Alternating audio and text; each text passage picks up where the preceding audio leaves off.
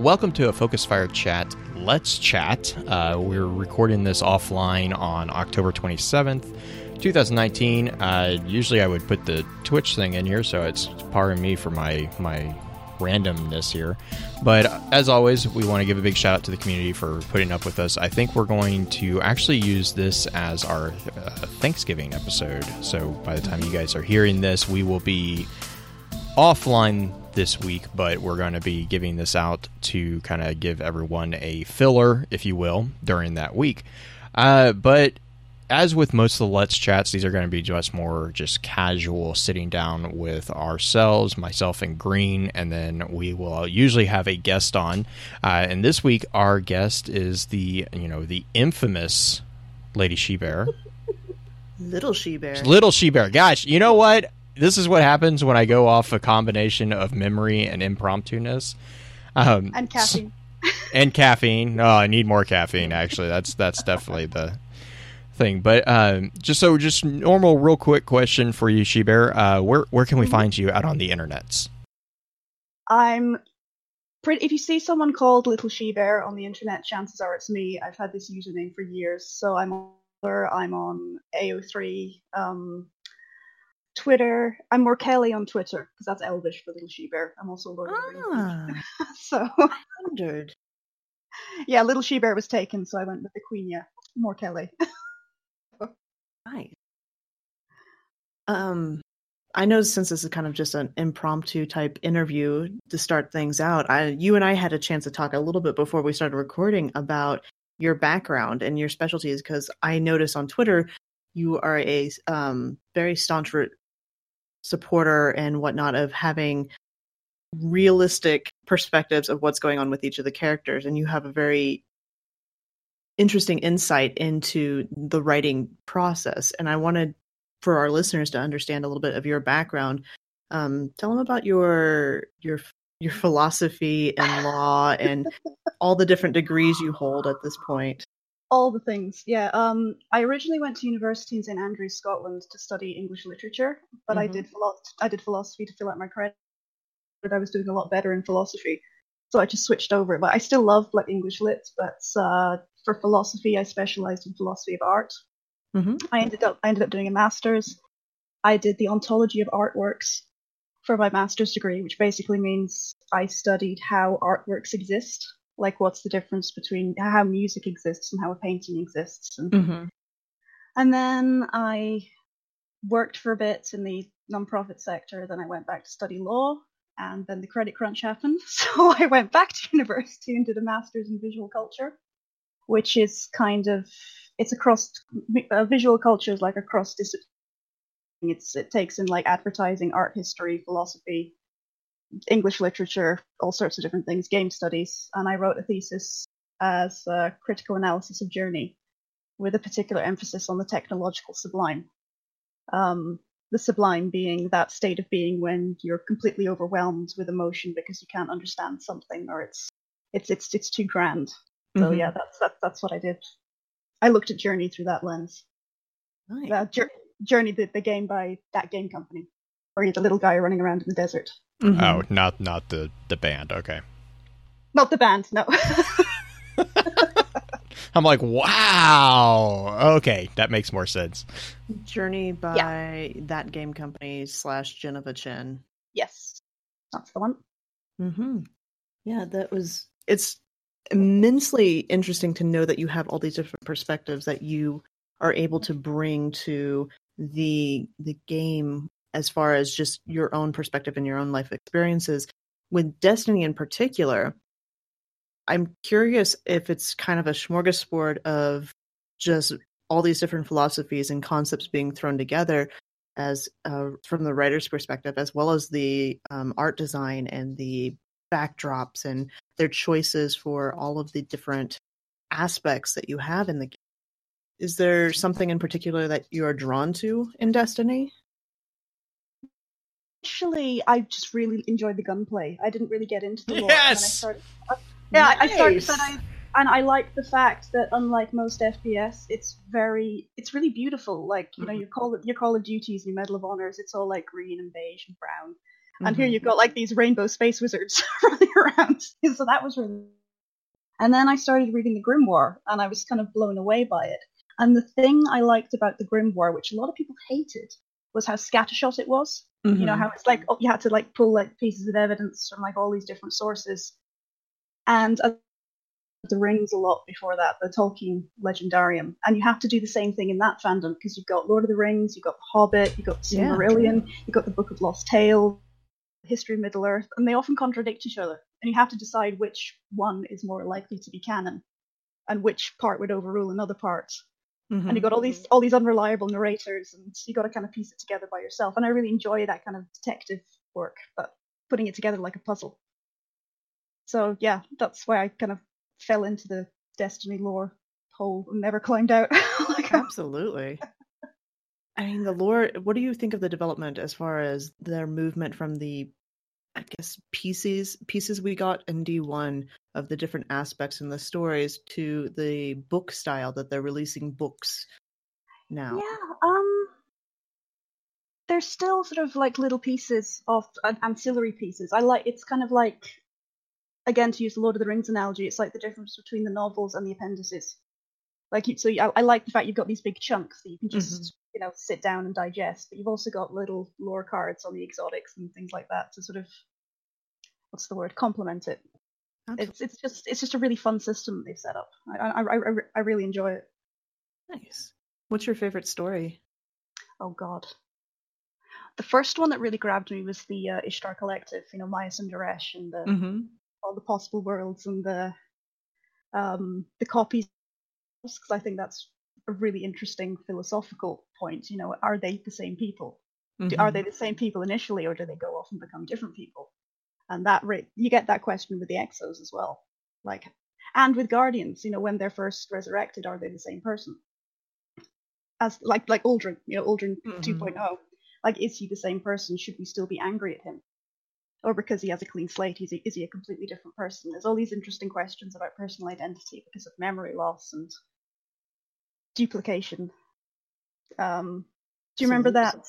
Yeah, do you remember that Star Trek episode where Riker got split in the Into transporter? Mhm. Into, into it- it's it's the same kind of idea. Like, are they the same person? When did they cease to be?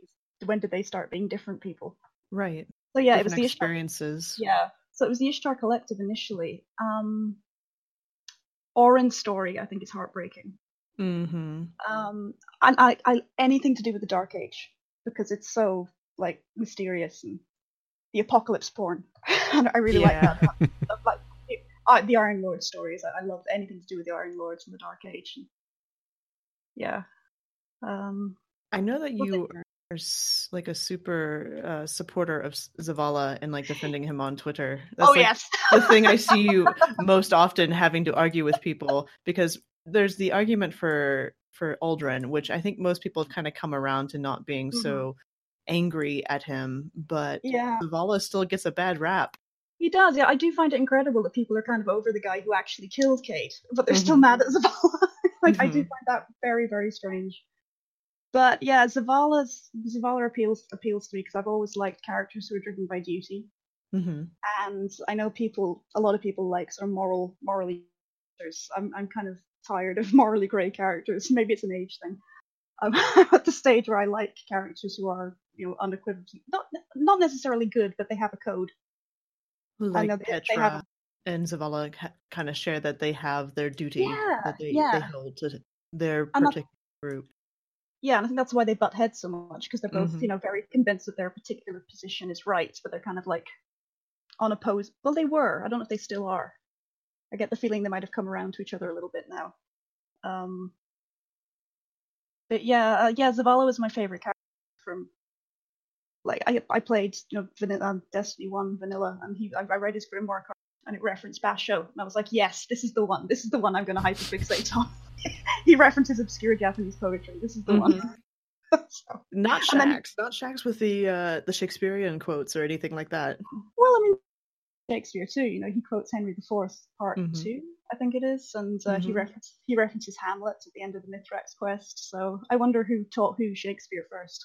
That's a good question. yeah, like who introduced who to Shakespeare? Because they both obviously love the bard. mm-hmm. So yeah, yeah. I, I, I wonder if I thing with Zavala is I think he's quite a difficult character to get. He's not very he's not very accessible. I think you know, con- contrast with Cayde. You know, Cayde's funny and he talks a lot, and there's a lot of lore that's very easy to get because you get it in the course of quests. Zavala, it's much more kind of buried underneath. You've got to listen to his idle dialogue. But there's also the aspect that Cayde is relatable. You everybody Mhm. knows a friend who's going to be funny and kind of that jokester Mhm. who's not going to listen to anything. Yeah. Whereas I think there are fewer people today who are the the the duty bound. The Mhm. people who are just utterly devoted to their not just position but to protecting and being in that kind of position. Unless you're in the military, I don't know too terribly many people who exude that on a normal basis. Yeah. Rarer today. Um, and I also think it's the case of it's probably difficult to relate to someone who you know Destiny's got it's it's Destiny's very funny in a lot of ways, but there's also this kind of grim, dark, apocalyptic aspect to it as well. But you have this character who just sort of maintains his faith. You know, he's mm-hmm. un- like Zavala's, Zavala's faith is unshakable, and that's kind of it's kind of an extreme character trait that I think can be quite difficult to grasp. But you know, for me, I find characters who kind of retain their moral code in the face of all this, all these setbacks, this darkness. I find that really compelling. Like I said, that does a lot more for me personally than someone who's someone like the Drifter, who's more morally grey, and you don't know which way they're going to go. That that's just my personal preference. I think Blue would agree with you on Yeah, I was gonna I was gonna say the other thing too with uh, with the Zavala piece is that whereas I I think the reason that a lot of people have trouble diffi- or have difficulty you know forgiving Zavala is that Zavala is present in the game whereas Uldren is not, and so I think Mm. it's a lot of times I think the other thing is people fixate on the immediate concern um, which I think is also maybe potentially a nod to what's causing problems with Zavala. Zavala doesn't Zavala doesn't necessarily focus on the immediate problem. He's he's also trying to focus on the bigger problem, like with the whole thing with Rasputin. I know a lot of people gave him grief for that. Um, and you know, like I didn't necessarily I don't necessarily agree with the way that he did it um, but what he was trying to do was you know he's he's ultimately trying to look out for the bigger picture which you know take it or leave it first person shooter gamers are not necessarily going to be fixated on the bigger picture. Um, you know that's that's not normal for a first person shooter campaign to to have a grand arcing uh, story really that you can access. Like it's not not necessarily something um, like Call of Duty's always this mission, this mission, this mission. You know, run down this, run down, run down this hallway, get get point A, and then go to point B, and then gain or mission over. Watch a big cutscene. You know, that's that's kind of the formula that all first person shooters kind of have over the years kind of developed into.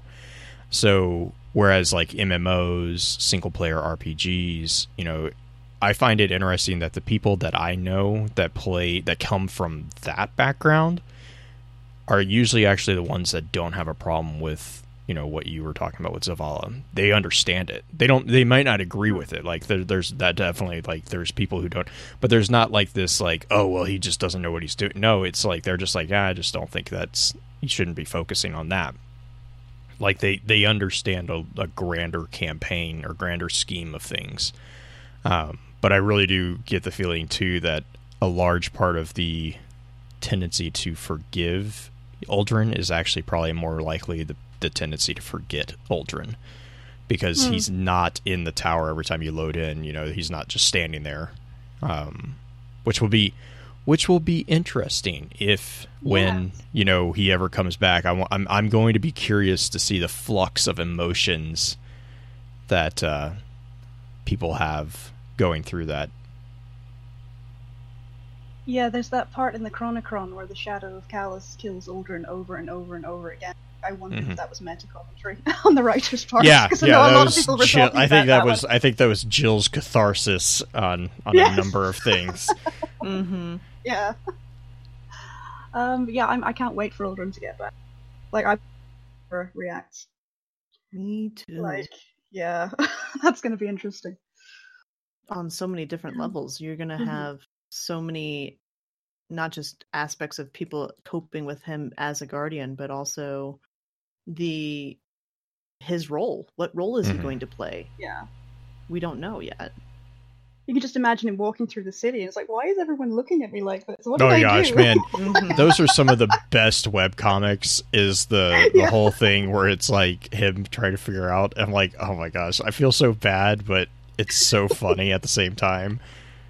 The what was the other one? The one where Zavala's like be- like it's like I don't I don't agree that this is gonna happen at all, but like Zavala like he loads in and it's the webcomic where Zavala just like loses his mind and Ikora is like, No, no, no, no, no and he's just like pummeling him. I'm like, Yeah, you know, if something's gonna make Zavala snap, I can see that maybe being it. Like just because I've seen again it done the you- other way around as well. Mhm. Uh, I've, seen one with like Ikora Nova trying to Nova bombing and Zavala Oh gosh. Oh no.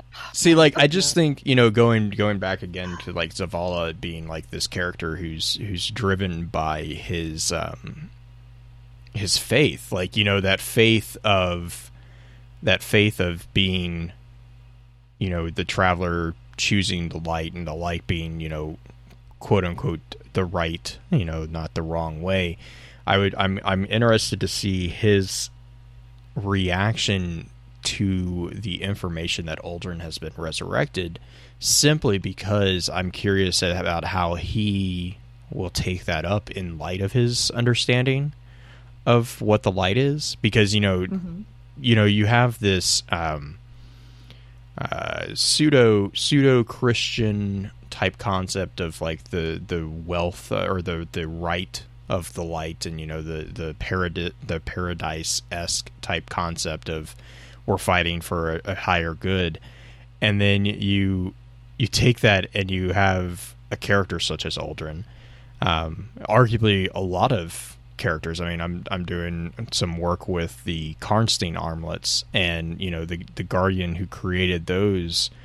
It's it's very questionable about the the goodness of the Risen. I mean, even though they don't, they might not Mhm. have memories. You have like warlords. You have uh, Mhm. rogue light bearers. You know all these things. Um, I'm just cur- I'm I'm really curious about if we're ever going to see like a more under the hood look of Zavala's justifications for how that fits within his faith that the light is is the good, you know, as opposed to this bi- in this binary light dark realm Mhm. that we we kind of exist in, which is kind of weird because even that has its own shades of gray. Yeah, I mean, he was around in the dark, the Dark Age, and I mean, he was a pupil of Saladin, so he would have. No, maybe he maybe had direct experience of warlords. He might have had indirect experience through Saladin, so he'd certainly have had experience of that before.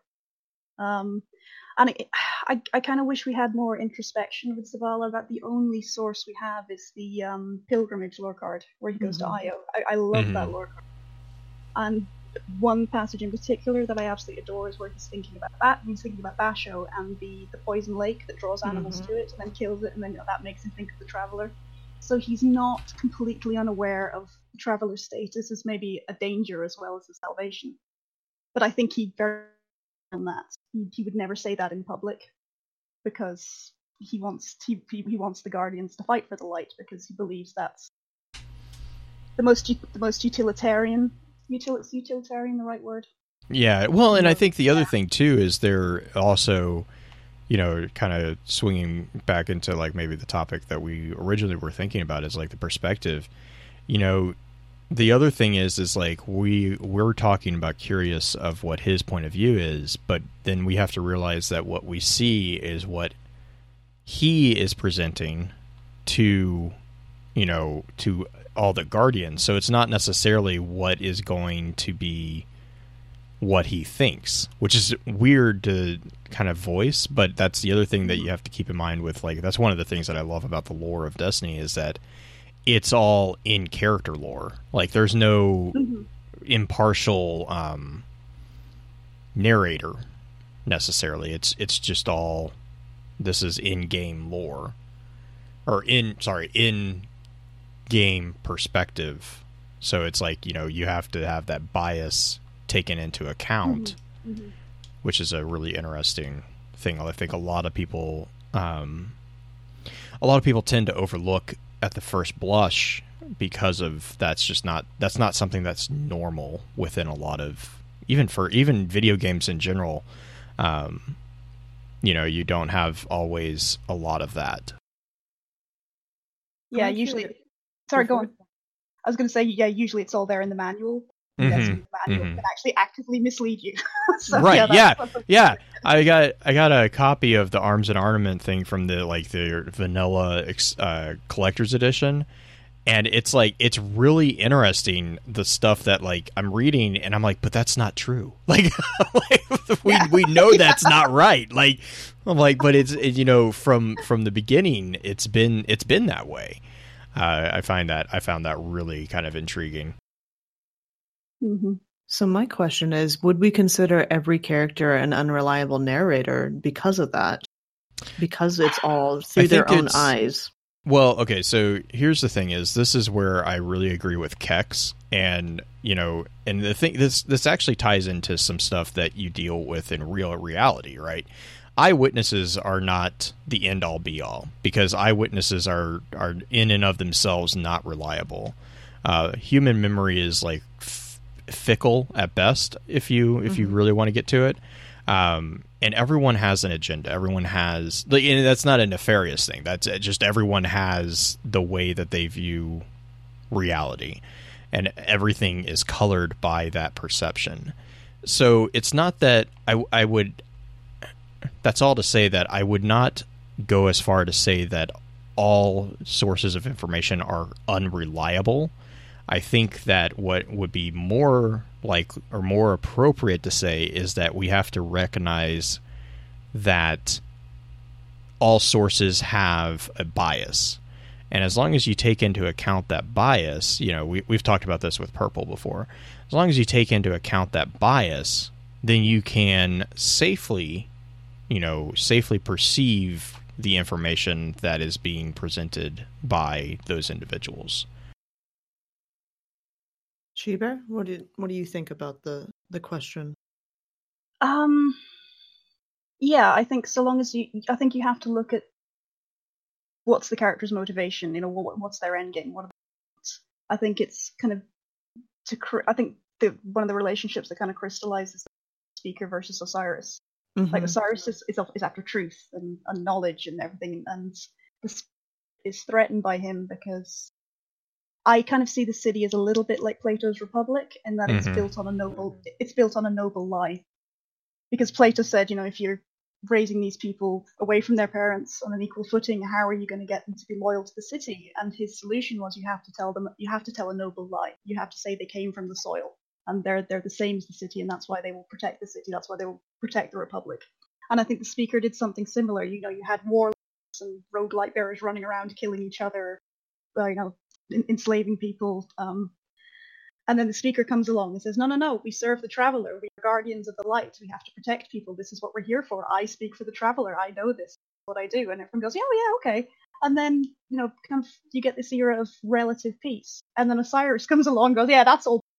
You know, I think Yeah. that's and that's really that's probably why the speaker was so anti-Osiris. It's not necessarily that he's against knowledge. It's more that he worries what will happen if what what was potentially a noble lie is unmasked as a lie.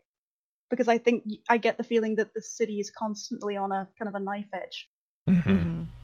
The, the political system in the city, it's crap, basically. I mean, Oh, yeah, yeah. absolutely. Well, I and, mean, I mean, yeah, that's. I think that ties into what you're saying too about the Yeah. noble lie is like because as soon as someone realizes that this fine balance doesn't actually need to be here, Mhm. you're going to Yeah. have faction wars and Yeah, I think I think the city's always a hop and a skip away from another faction war. I don't think it would take much. I would agree with Um, that. So so yeah, you you have to. So yeah, I think when you're looking at how to interpret lore, I think you have to think about the characterization and what the character wants and why would they say this. Or no, are they being truthful or are they do they have an agenda? So like you, you kind of have to kind of trace the thread from like personality to characterization to motivation, and then kind of figure out why they're saying what they're saying Mhm. and whether it's true or not. So So we can have unreliable narrators that are telling like a purpose. They know they're being unreliable. They have Mhm. they're purposefully deceiving in some respects, whether it's the noble truth or or not a noble truth, but like the noble lie Mhm. versus a character like Drifter who is purposefully misleading on certain things to manipulate a situation. hmm Um, which, granted, that is exactly what the speaker noble does. lie it's is. just Mhm. right. Yeah. It's the it's the question of at what point are you comfortable saying that the lie is worth telling? Which is where Mhm. the Plato, you know, that's that's the whole thing with the noble lie is that it's it's the the fact the fact is that it's not the truth. I mean, if you're going to get down to brass tacks, you are deceiving your populace. Mhm. But the question is, does the populace need to know the truth? I mean, and, and that's that's again that you know that's that happens today. You know, Mhm. we we have right now in politics we have a huge debate going on about you know whether or not certain information should be allowed into open courts. Is is classified information allowed because there's you know the the ever present booger bear of national security Mhm. and that's not just i mean that's not just america that's that's you know pick a country that's going to happen world. yeah i mean Yeah. pick a country um Yeah. and i think that's that is a variant of the the reality that we exist in and i think that might be also where you get some of the vehemence against the speaker is i've noticed i've noticed a pattern in some of the people who are very vehement against the speaker they they also ha- have very particular views about the way reality works and that's not a that's not a dig at them. I just there's a there is a kind of a, a weird little correlation that I've noticed, um, which is again perspective. You know, if you think that this is wrong, then you think this is wrong, and that's going to be amplified in a in a fictional, you know, setting, because no one's going to come to you overnight and tell you to not not talk against the speaker because the speaker's made up. Too dark? it's Too dark? Nah, it's, it's one of the oldest moral questions, and we're, we're, still, we're still dealing with it. Like, is it okay to do something morally, what would normally be considered to be morally bad, like tell a lie, if it Mhm. ends up in a, in a good result? A utilitarian would say, yes, that's a, good thing to do because it, it ends up in a good result. A Kantian or a deontologist will say, no, you can never tell a lie because if you tell a lie, the whole concept of truth becomes, you know, Subjective. meaningless. Yeah, it's, Mhm. it's meaningless. You you- you cannot have truth if you tell lies. So it's yeah, but we're still we're still grappling with this. You know, it's it's that's one of the fun things about philosophy. You're never you're never going to get a right answer. that's kind of why I like it. Mhm. I think Hey. you and Blue share that in common as far Mhm. as like hmm history of both of you. It's just it's it's one of those things where it's it's a you have to be you you you know with philosophy and with all that stuff, uh, especially political philosophy and political history, you have to be comfortable with looking at really uncomfortable situations, um, because the thing is is at the end of the day there's some there's some bad situations that they didn't end badly. And so a lot of people are like oh yeah that's fine. It's like um, Yeah. it's like but is it? Like i mean there's there's some questionable stuff that got had that did you know i mean it's uh and in history you know as as history goes and as time passes obviously it, it lessens the blow um in a lot of things uh, one of one of the prime examples that I always find intriguing is is the difference of views between the uh, the Nazi regime and the Mongolians. I'm like, I mean, most people know the atrocities performed during the World Wars from the Nazis, but then not many people are familiar with Mm. equally, if not worse, atrocities performed by Genghis Khan. I mean, there's there's a very it's just interesting to me because the the only really big difference there is uh, the time that is Well- that Yeah. separates those two. And the visibility of it. Yeah, the documentation. well, yeah, and I mean, which actually goes back to what I was saying about the uh, the Mongolians is because they were just better at eradicating the documentation against them. yeah. So here's a question as far as if we're reading through or listening to different characters within the game, say Drifter or Toland or any of these characters who are giving us information, is there a way that we can kind of sort of assess um, assess what's going on? The problem that I find that it's, it's super easy to automatically dismiss something that Drifter says, yet people Mhm. will oftentimes take into account of other characters who would not necessarily be reliable in the situation, but because they are a more favorable character, they tend to give it more credit. Is there a way to counter it? I mean, that's human nature, right? Mm-hmm. Yeah. Uh, that's that's again that's that's the thing that I go back to with uh, what I refer to as the Kexian chart. Um, you know, it's it's the question of of impartial judgment towards eyewitnesses, uh, which is very difficult. I mean, it's it's a problem.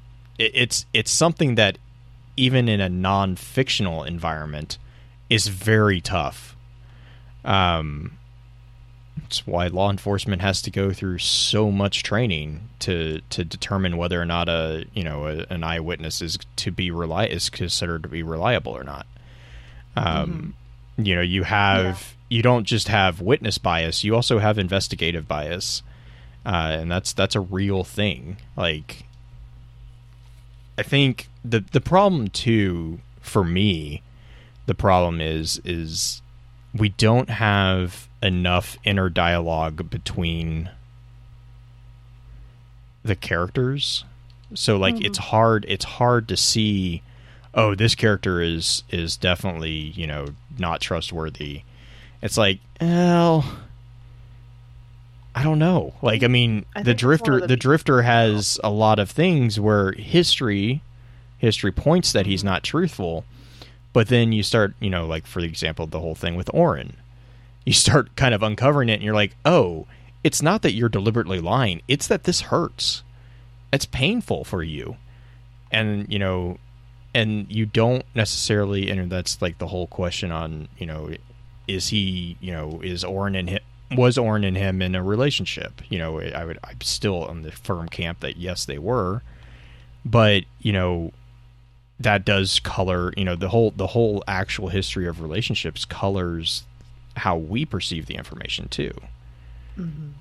and so in in the I don't know, it's the human human conundrum of not having a full picture of anything other than even our well, actually even our own experience. We don't have a full picture. Yeah, I, I just got my Grimoire Volume 2 delivered yesterday. Oh, nice. in Europe. Nice. The It Fallen takes a while. Kingdoms. Oh, it's Um, so it's so good. yeah. Um, I was reading the after the Concordat were exiled, and they were deciding who they should let into the into the consensus in their place. And it just struck me that like you don't even know who's speaking in that lore. hmm Apart from when, apart, the only person you know who's speaking at one point is Zavala when he's replying to a question. But other than that, it's just dialogue, and Mm-hmm. you don't know, and you have no idea who's talking. So like, there's all these these these gaps that you you just can't assess because like, well, is is that is that Hideo? You know, Mhm. you know, is it Saladin? You know, who's speaking right now? We don't know. It's so hard to evaluate. Speaking it's of- very sorry. Go for. Can I was just saying it's, it's very elliptical. There's all these gaps that you have to fill in, which can be fun, but it could be frustrating as well. hmm Absolutely. Speaking of frustrating, what about Calus? Do we do we still write that off as propaganda at this point? Because there are things that are starting to come to pass that make you wonder whether or not if they just got lucky or if they're the writers are toying with us at this point because there are things that are starting to happen that are like there's a pyramid Yeah. ship in the moon. yes, yeah. Um, That was mentioned. There were things Yeah. mentioned that are Mhm. similar, and it's almost enough of a fortune cookie in the Calus cards to be able to fit just about anything to it. But at the same time, there are details that it's like, okay, is he as unreliable as we thought initially? I mean, it's definitely propaganda. This, there's no question there. But the best propaganda usually has a kernel of truth. Mhm. Um, and I think there's this really funny background dialogue that I just got with Zavala, where he says, you know, please tell Benedict that his, that his actions are noted. So like the Vanguard know that there are these frames spying on them. so they're Mhm. probably they're probably picking up little bits of what, what goes on in the tower and are reporting it back. So that probably that's probably going into the Chronicon. So I, I just find it really because it's it's so outlandish and it's so silly and self-aggrandizing. but there are bits where you think, oh, you know, maybe. uh, yeah, I I love that lore. I just, I just find it very funny, but it's also very intriguing. The way it's written is funny, Mm-hmm. but Joe there's did a great job with it. yeah, but there's these little bits where you're like, oh god, no, that's Mhm. disturbing. Yeah. Like Drifter eating himself to death. yes! Oh, why do we have to do the I Hannibal know. scene? Why did we have to I do the Hannibal scene? one. I think it's such a like it's the most. I mean, it's so on the nose. satisfying- Like, it's like the Simpsons with the ironic punishment division. You know? Mhm. yeah, I just all I could think of was Hannibal, where he makes the the guy eat his own brain. Mhm. Uh, yes, yeah, it is I like was that. like, I'm like, oh, why? Why do we have to do this? that that scene made me uncomfortable as it was. Yeah, but like that, there's there's bits that he clearly knows what's going on in the tower because there's you know there's a bit where they ask Ava to be the master of ceremonies, and like he clearly knows that Ava is stone cold bad and would never do that, even though she looks like a granny. Um, Mhm. he knows that the, the the guardian is angry at Uldren. Like there's all these little bits that he knows about. I'm I, and because I love Hawthorne and Zavala, I totally ship them. I just I will never stop laughing at the chicken nuggets and chill. Oh my gosh. Like, Oh that my that card is so funny. Oh. that card is so funny. Um, yeah, I, I just find it interesting that those two were put together. Like, regardless of how you see their relationship, I think it's plausible that he's grooming her for a leadership position. Medium of checkers, but nice. somehow, yeah. I don't know. uh, Wouldn't she have to have a different? I don't like. Is there any positions you wouldn't put her necessarily Hunter Vanguard, but like where No. would where would you shift? There would have to be a position created. Would she be? Yeah, a- But, I mean, have a seat that's- on the consensus. Would she be? Well, but I mean, they're the- already talking about dismissing the Vanguard right. and Oxygen, SR. So I mean, it's and and with her being in charge of the the inter intercity relations department, if you mm-hmm. will, with the whole clan thing. I mean, that's the whole thing. If you listen to Hawthorne's idle dialogue, she's talking about clans interacting with civilians mm-hmm.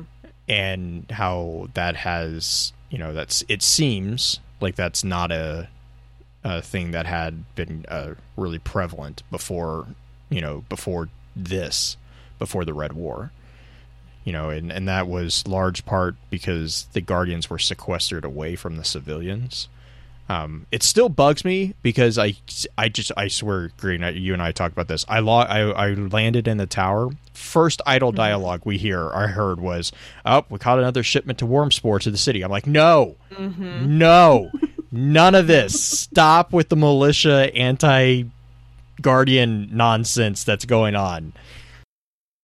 Well, you also have the the disreg- disreg- the disgruntled aspects Oh my gosh, characters angry at at not only guardians or um, new monarchy. There's they just so really many don't different. like. They really don't like new monarchy.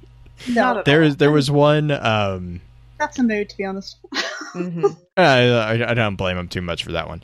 Um, but there were oh there was one that I heard I hadn't I hadn't heard it in a while, but it was uh, oh god what was it? It was it was basically there's there's a con there's contracts being given out, uh, which you know is not not a surprise, but it's like there was one where he was there was talking about like dead orbit undermining the others to get the contract or something. I'm like, I just want I want like entries that just like detail the daily like lives of civilians, just like the nonsense Yeah. that they have to put up with, like just the absolute insanity that they're like, wait, what? Why are we? This seems like a bad idea, Ikora. Okay, can I have some safety goggles? No. Okay, Right. cool. Have you There heard? must- Go for it. I was going to say there must be an area below the tower that's just because of how many guardians jump off. it. Oh I mean, this is gosh, canon. Like, this there is must be there's an got you know there's you know there's There's a betting pool. About it. You know there's a betting pool about that. Like, oh my gosh. It's The one of those things like, yeah, the the, the, the jumper was a guardian. Is that the mm-hmm. one? Oh Already god. read- already mm-hmm. oh no. Stand by. Stand by for confirmation. It was a guardian. Oh no. I'm like it's funny but not funny at the But same it's not, time. I know it's one of those things like I shouldn't be laughing at this, but I am. Oh, It's just nice to see the different perspectives actually brought to life. Like, well, it just it grounds out you in yeah, it grounds you in the it grounds you in the difference of the reality that that Destiny exists in, right? Like, I mean, like in our world, we have you know, oh no, someone jumped, you know, or whatever, and that's that's like cause for significant concern. Whereas in Destiny's world, they're like, oh, was it a guardian? Like, like you can tell, like there's like this hesitation to put like concern. It's like, oh, it wasn't a guardian. Oh no, like you know. Right. But then it's a guardian. Just roll your eyes and move on with your life. They'll probably dance it off. And then, like in the real world, we debate like the, the morality of boxing. Like, should it be allowed? Mhm. All the health problems, the fact that it promotes violence, yada yada. And then in the city, you've got people watching Crucible for entertainment, God. where people are literally killing each other, and it's Mhm. entertain it's entertainment. Like, Talk about it's, betting pools. Mhm. yeah, like it's, pro- it's it's properly dystopian when you think about it. anyway, Yeah, no, good. I'm just trying to think through um since we're kind of discussed the fact that pretty much every character just based off of their um just misremembering things or not intentionally lying, but then you also have the narrators that are intentionally deceiving, Mara, Drifter, some of those whether it's for like good or for bad. Is there is there anyone that you would be that you personally would be more cautious about listening to than others? I know we mentioned Calus, and I've I've mentioned Drifter a few times. Mara, is there anyone that you're just like, hmm. hey, that one, that one, we should be careful. It's just a bunch of for sure. yes, Yeah. yes, And Yes. Green is happy. yes. I mean, uh, it's not. You're not wrong. I mean, I I would actually I would flip it on its head though and say that it's actually harder for me to think of someone that I wouldn't be cautious of listening to. Mm-hmm. Yeah. Um, Yeah. Because the thing the thing is is like and this is this goes back to you know the thesis that i did in college and we had to do a different uh, comparison between quantitative and qualitative psychology and which is really eye-opening um, because arguably the people who do the most damage are actually the people who don't realize that they're biased um, Mm. and it's because like people who are biased they they will or for better or worse people who are biased and who are intentionally biased like they tend to have like a tell. Like you know you, you kind of they they kind of they know that they're hiding something and so there's like this this unconscious knowledge that they are hiding something and there's going to be an inconsistency possibly. Like there's there's a better chance of finding that. Whereas people who are unconsciously biased about things in their mind, they are telling you the complete and absolute truth. There is no reason to hide because you know it's like the, it's it's the conviction that they know Yeah. what they're talking about, and there's nothing. There, there's nothing there that's like, oh well, maybe this could be wrong, but I'm going to say it. You know, like there's not anything like that. Um, Yeah. which is why you know if you if you you know read fiction and stuff like that that's why some of the the greatest plot twists are the people who don't realize that they're being in a plot twist. Because in their minds they're they're not. They are a hundred percent you know dedicated to plan A when plan A is actually just a small part of the overall you know the overall plot. Um which is why I kind of I both love and absolutely can't stand uh, Destiny lore dives because it's like it's like oh this this answer is here. Oh no. We got a conflicting Mhm. answer over here. And like which one's more trustworthy? Wh- um I mean, generally, in in, in literature, if you were looking at this from a kind of an English lit perspective, if it's a first person narration, you know it's probably unreliable. Third person's of omniscient narrator, chances are it's more reliable, but not necessarily. Mhm. I mean, I think um, a, a Song of Ice and Fire is a really good example of this. George R. R. Martin is very good at writing as an omniscient narrator, but he still weaves the biases of the point of view characters into the into the prose. yeah which So actually is structurally really enjoyable I can't Yeah. stand this. I, I mean, can't so- stand the so- books, but th- that I do recognize. I recognize the skill that that takes. Yeah. So I mean, rule of thumb, third person narration, omniscient narrator, you're probably relatively safe, but it's still not 100%. So yeah, still Destiny lore, very unreliable. You never. Interesting. Blue, what do you like? I'm kind of at the end of my the questions I wanted to pick both your brains about. I mean, I guess some- I, I think that kind of was actually what I was going to say too. Is like you know how do you determine which ones to trust and which ones not to trust? You know, not ne- well, not necessarily trust. Trust might not be the best word, um, but which accounts to hold with more weight. Um, you know, a I'm gonna get in Hello? trouble. I'm I'm gonna get no no. I'm I'm hesitating because I know You're I'm gonna get yeah I know I'm gonna get in trouble for this next question, and I might edit it out. But that's the nice thing about being offline. Um, with works and Green's gonna know exactly what I'm talking about here. With works of fiction, so we have in-game unreliability Mhm. With works of fiction, I'm curious about your thoughts as to at what point does do you have to retain the perspective of the writer?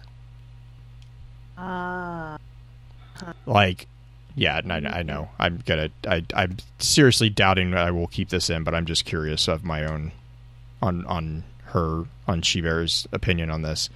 Like, if if uh if person do you if do you character put A weight in a- if the Yeah. writer do you put weight of the writer's opinion outside of game or writer's perspective outside of game say somebody asked a writer a question about this particular lore do you hold that up at such high standards that it is absolute truth based off that is the original source So, of who wrote it so are you asking authorial intent versus death of the author? Exactly yes Yeah. I lean towards death of the author myself. I think the work should stand for on itself. its own. Yeah. Okay. I, I am I am like right said- there with you. I am just curious because uh, as we get further, and, and well, and, and and this isn't really meaning to take target any single individual, but my my intent here is to say, you know, as we get more and more into the um, the yeah, sorry, my dog decided that there is something outside that is needing to be warned about. Give me just a second. She'll she'll stop here in a second. I hope. Okay. Nope. Or- Never mind. We had mine in the background it's fine I'm just I'm I'm whatever. I'm going to continue. Listen, people listening. Yeah, you know, just whatever. It's a dog. Um, People my my my uh, my point is like you know, as we get more people who are maybe not familiar with the inconsistencies that are embedded within Destiny's lore, just naturally, um, what you know, I, I think that needs to be called out that, you know, sometimes the authors will have opinions that are not necessarily uh, indicative of the actual story. And sometimes, you know, they are chosen to write pieces with the narrator team, the narration teams, uh, understanding that they're going to get, you know, a specific type of writing. Um, I'm just curious. Sorry, with my phone going on. Sorry. Nope, no worries. I had a dog. You Oh, have a dear. phone. Oh dear. Yeah. Sorry. Yeah, you continue. But I was just I was curious if like if you when you're talking about works of fictions, you know, where where does the line between authorial intent stop and the the actual validity of in-game material begin? I there was Scottish poet whose name is completely escaping me right now. One of his poems was chosen as a close reading exercise, and and they got him to sit the paper, and he got six out of twenty. Like he completely failed the paper. Oh, So no. that's- on his own poem Nice. amazing Oh, that's So, um, that oh, that's so funny. But also, like, like apparently Henry James was turned screw. Like he was just what he thought from his point of view. He was writing a straightforward ghost story, but a lot of people interpret it as you know the the mental breakdown of the of the protagonist, which is probably Mhm. the more the probably the more interesting interpretation. But that's not what he intended. So I I think it, it's it's really difficult to say what was intended and what wasn't, and sometimes things that aren't intended are probably more interesting or meaningful. So I would I- say, But and, and I guess in in that perspective though, if the if the stated intention of the author was X, but everyone everyone you know everyone agrees that it's oh no, it's actually this. yeah, Which one is more true, right? Like which one would be more ex- I I don't know. Like that's to me I that's think- I also think the I, I, I don't think you can be objective about this stuff. I think it, it's always going to be subjective. Mm, Just just because the author just because the author says it doesn't mean that Y isn't valid. I think. Well, it's the it's the interpretation of the masses. Like what is Yeah. what is meant as the actual interpretation from the author doesn't necessarily mean that's how it's going to be read. You were just as- Mhm. trying to explain that, and so the concept of a writing team on top of it just throws it into a whole new loop because you have the intent of the the authors as well as the the studio yeah. and what what direction they're trying to head and it may not read like that absolutely at all so seeing well, and author- that goes back to the comment about the work standing on its own, right? right the the death of the author or the the concept of that so Mhm. There are moments that it's hard not to interpret things once you get to the author's perspective in such a way that it makes it very hard to remain unbiased yourself Hmm. because you see it through the goggles of the author now. You don't see it as the the intended audience anymore. Sorry. No, you're fine. I mean that's that's that half and- that's uh that's really pro that's like very similar to my my whole thing with John and the Dark Tower. Like with the the the sim- the similarity that we found or that, you know, a number of us have seen with the Dark Tower and the story of Shin and uh Re- or um Rezyl and all of them. You know, and then we we were talking to him, he's like, "Oh, that's really interesting." That's not at all what I was t- thinking about. it's like I'm like, all right, wow. It's like his I wish his thought of that. yeah his uh his whole thing was like I was thinking Mulan and uh what's the villains from the Disney the Disney Mulan. He's like that's who Oh. I was thinking the of. Hun. Yeah, The Hun. Hun. Yeah. Um, I was like, okay, that's a bit of a different flavor, but I can see it. Um, you know, but uh, the question then goes back to, you know, if it's not in the actual work, though, I guess the argument could be made there that it's not, it's not in the work. You know, it's not, it's not in the text. It's not in the text. Yeah, I mean, there's there's degrees of it. I mean, yes, you could interpret the turn of the screw as you know one woman's sort of descent into mental illness. You could never Mhm. interpret it. You could never interpret it recipe for fruit salad. Like there's, it's, Mhm. it- it's going to be somewhere in the middle. Right. Um, you, you- you've got to be reasonable. We talked about this on Twitter. Like it's analyzing literature isn't you can say whatever you want. No, you Mhm. have there is it, it is systematic. You do have to make reference to text. So like you can't just like pull stuff out of your ass. No, you do have to kind of ground it in the text. Mm-hmm. But there, will, but there, there's always this kind of nebulous area in the edges where people are going to have different in- interpretations and what it means. Or Well, and as long as you can, I think the the thing to keep in mind for everyone too is as long as you can ground it in the text, technically it's valid. Mhm. Yeah. Um, Gotta love theory theory crafting. Mm-hmm. yeah. Um, be really out there. should we start to kind of wrap up the conversation? Yeah, no, sorry. Yes, I'm I'm just thinking all the theories that I have different. Uh huh. I just I, I I am enjoying the conversation. I'm enjoying listening to you both um, from your different perspectives because I do not have a, a literature or an ethics background necessarily or philosophy background. I just have my humble uh, musician's background.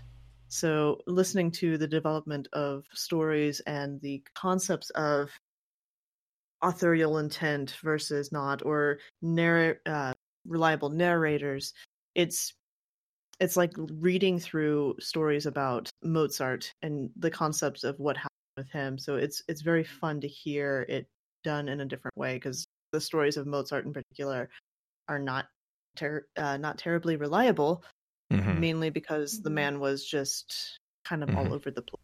That's like Mhm. Van Gogh or Van Gogh. Mhm, He was mhm. the There's a lot of flick- mythologizing. Yeah, well, that and he was, you know, the whole combating systematic depression that Mhm. he he was fighting. Like a lot of times you see like almost a I, it it's a it's a gross oversimplification, but it's almost a bipolar presentation of like either he's like I'm the best there ever was, or there's like he's like I don't you know I don't deserve to be here, and it's like, ah, oh, it's a rough. Absolutely. That's a rough read too. Mm-hmm. But do you want to do shout outs let's do that. so that so that Green can go do what she originally planned to do? Which is spend time with my wife. Yes. That's reasonable. Yeah. Mhm. Uh, Alright. Shout out, shout out to you, uh, Little She Bear, mainly from me, just because it's been a bit of a a scheduling thing Yes. for us to be able to make this happen, and I'm really, time really, zones. Oh, obvious, yeah, very much so. I think you are five to six hours ahead of us. Yes. Um, yeah, it's it's so- nearly eight. Well, it's ten past eight for me. So Goodness, yeah. but yeah, um, I'm glad that we made this happen. I kind of actually hope that we can convince you to come on to the normal show because I had a blast having you here. And I would just, love to. Like, if I can get a day where I could stay up stupid late and I don't need to worry about keeping Mr. Bear up, then that would be that would be great. Yeah, let's make that happen because Yeah, I really enjoyed it. Thank you. Absolutely. Thank you for coming on. Well, thank you for inviting me. I really enjoyed it. Mm-hmm. Blue, Yeah. shout Uh, for you. Uh, and- same, actually, Little same She Bear. thing. Yeah, same, same thing. Uh, just really enjoy getting a chance to talk about, like, you know, uh, slightly behind the scenes aspect of the research. You know, we we've talked about this with Purple a couple times, but hearing a different perspective of the same concept is always um, really enlightening. Uh, and Mhm. also sometimes validating. It's like, oh, hey, we aren't entirely on the wrong page with our, our thoughts as far as like how to handle stuff. Um, or, or the opposite of like, no, Blue's an idiot and he's overlooking this glaring, glaring thing that he needs to pay attention to. It's still Um, validating. It's, just it's still validating. It's just a different form of validation. it's like, look, I'm human. Um, Mhm. We all are. so yeah, but you know, really, really big shout out to to you for again putting up with our shenanigans on scheduling side. oh, Uh, that was fine. So, and did you have it? Did you have anyone you wanted to give a shout out to? Um, just my clanmates, um, Jules, Meg, Mora, uh, Reed. Just, I, they're some of my best friends I've ever made. I think. Nice. Yeah. What clan is it? Oh well, we used to be in a clan called Fire Team Competence.